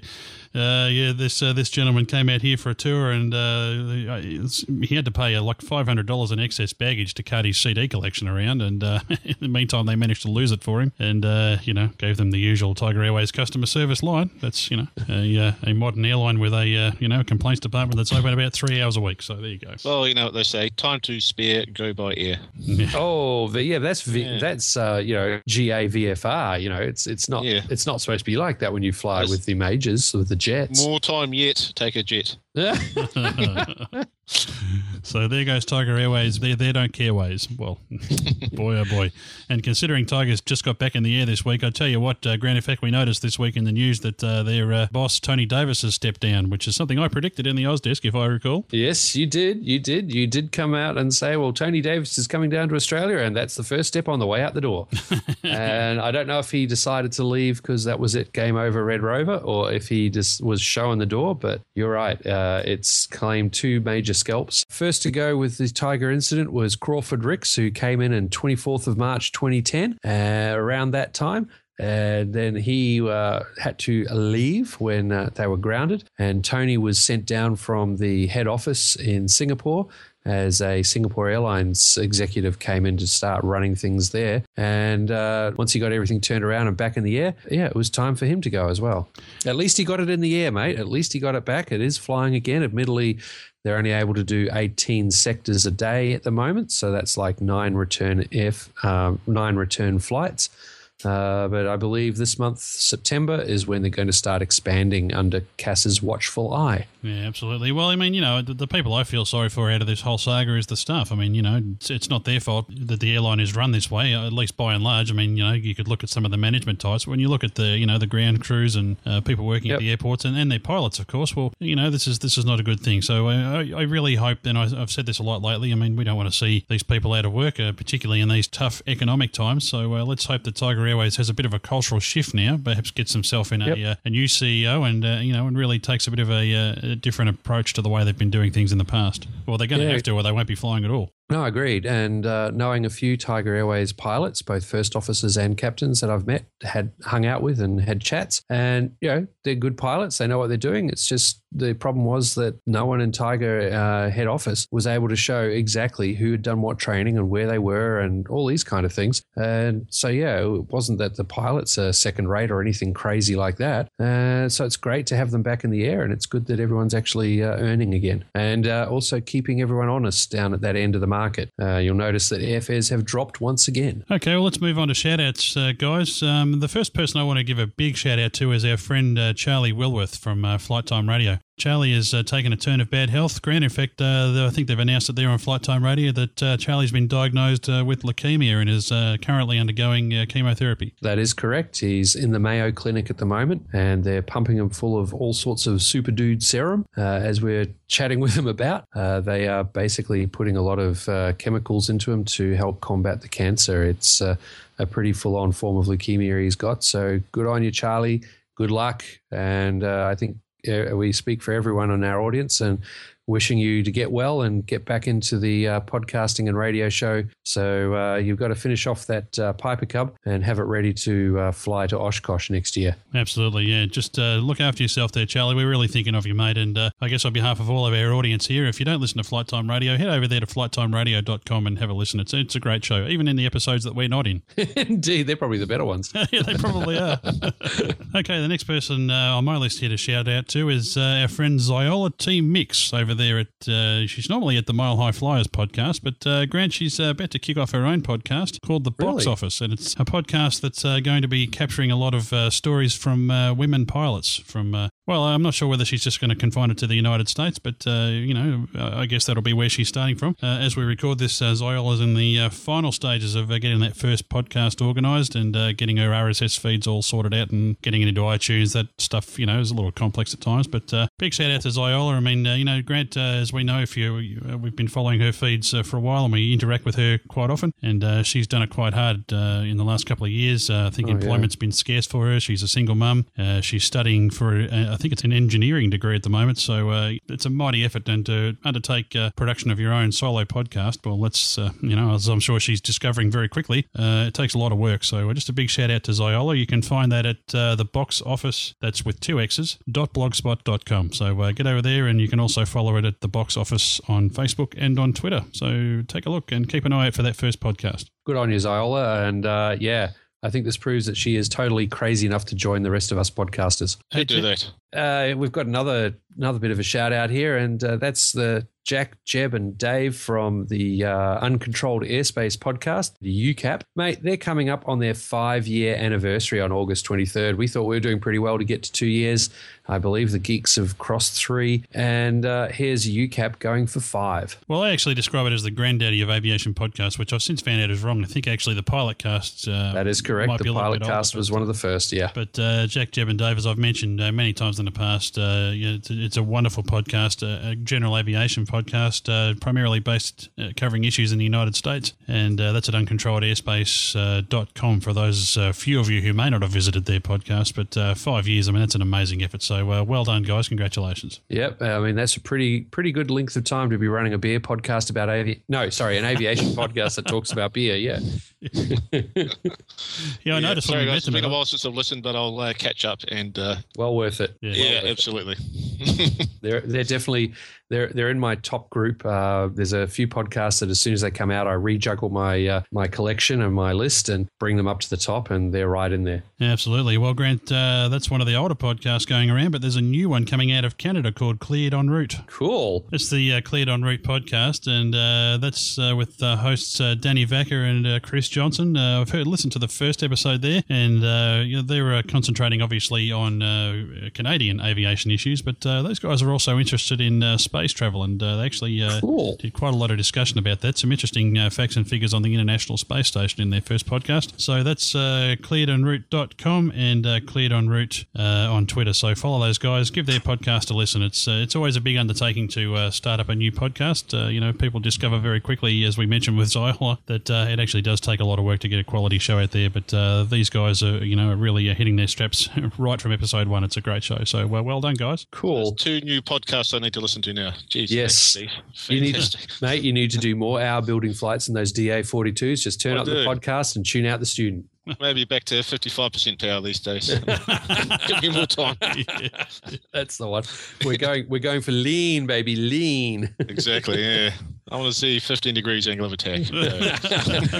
yeah, keep it. Go. I want to hear that stall stall warning humming. Buffet is good. Yeah.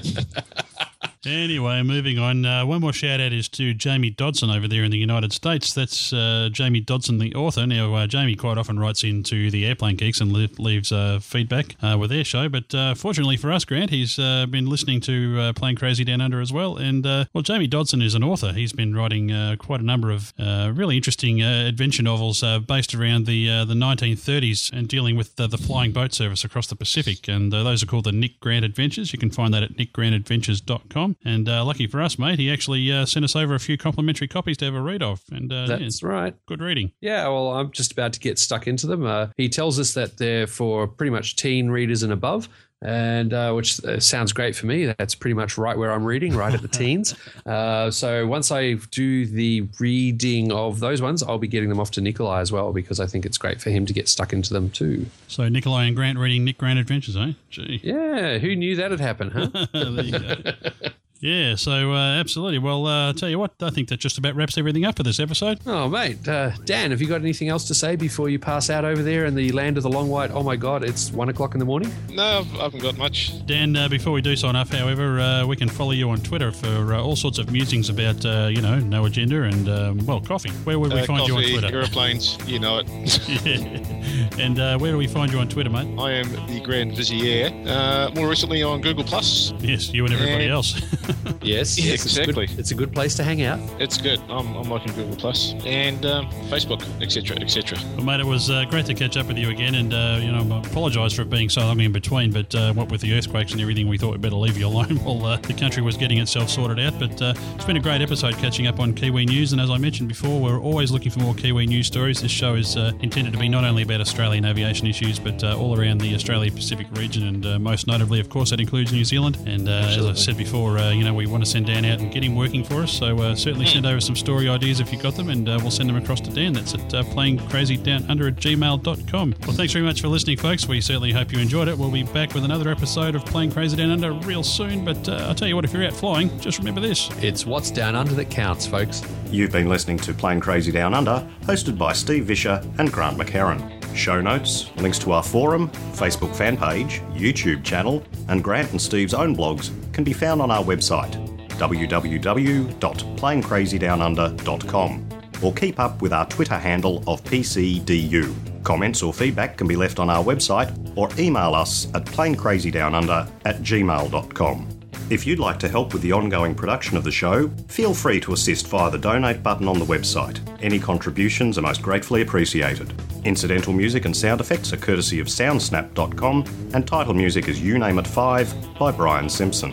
Production and editing by Steve Visscher. This has been a Southern Skies online media podcast.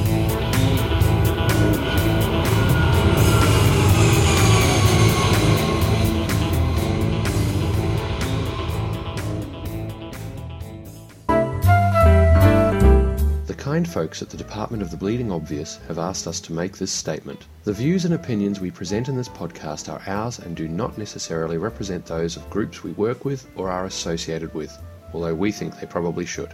We certainly don't claim to be experts, we're just opinionated enthusiasts who are willing to comment publicly on the world around us. This show is intended as entertainment, and any education that may occur is purely coincidental. As with anything in life, it is your responsibility to determine what does or does not work in your situation and to seek out suitable guidance and or instruction. This podcast is released under a Creative Commons non-commercial by attribution license. For more details on this license and our contact details, please visit our website at www.planecrazydownunder.com. Thanks folks.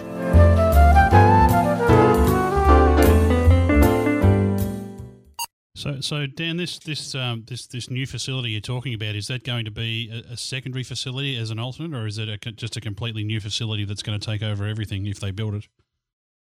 Grant, are you still there? I better make the Avalon show before that, though. Oh yeah, get over here. That's a piece of cake. Avalon's Yeah. funny. yeah, you know, whereas I'll proper put a tent up in your backyard. Yeah, for sure, man. well, we're, we're He's got a very next- small backyard, I might tell you. Well, we're, we're thinking that for next Avalon, we're going to try and get an RV down there. Oh yeah, Yeah, yeah do it right. Yeah. the Hot Pockets tour of uh, yeah, 2012. Hot, yeah. Hot Pockets 2009. Oh God. I just another. I had another ball breaking question I was going to ask you. Then I've forgotten it. Yeah. Blooper. Oh well, Grant, Grant, you ask him one while I think of it. You, you were just about to smash me a big one. Mate, I was I, I was brilliant. Maybe I was. I'm sorry, you just derailed me. Come on, uh, Grant. Pu- Grant, pull me from the fire, quick.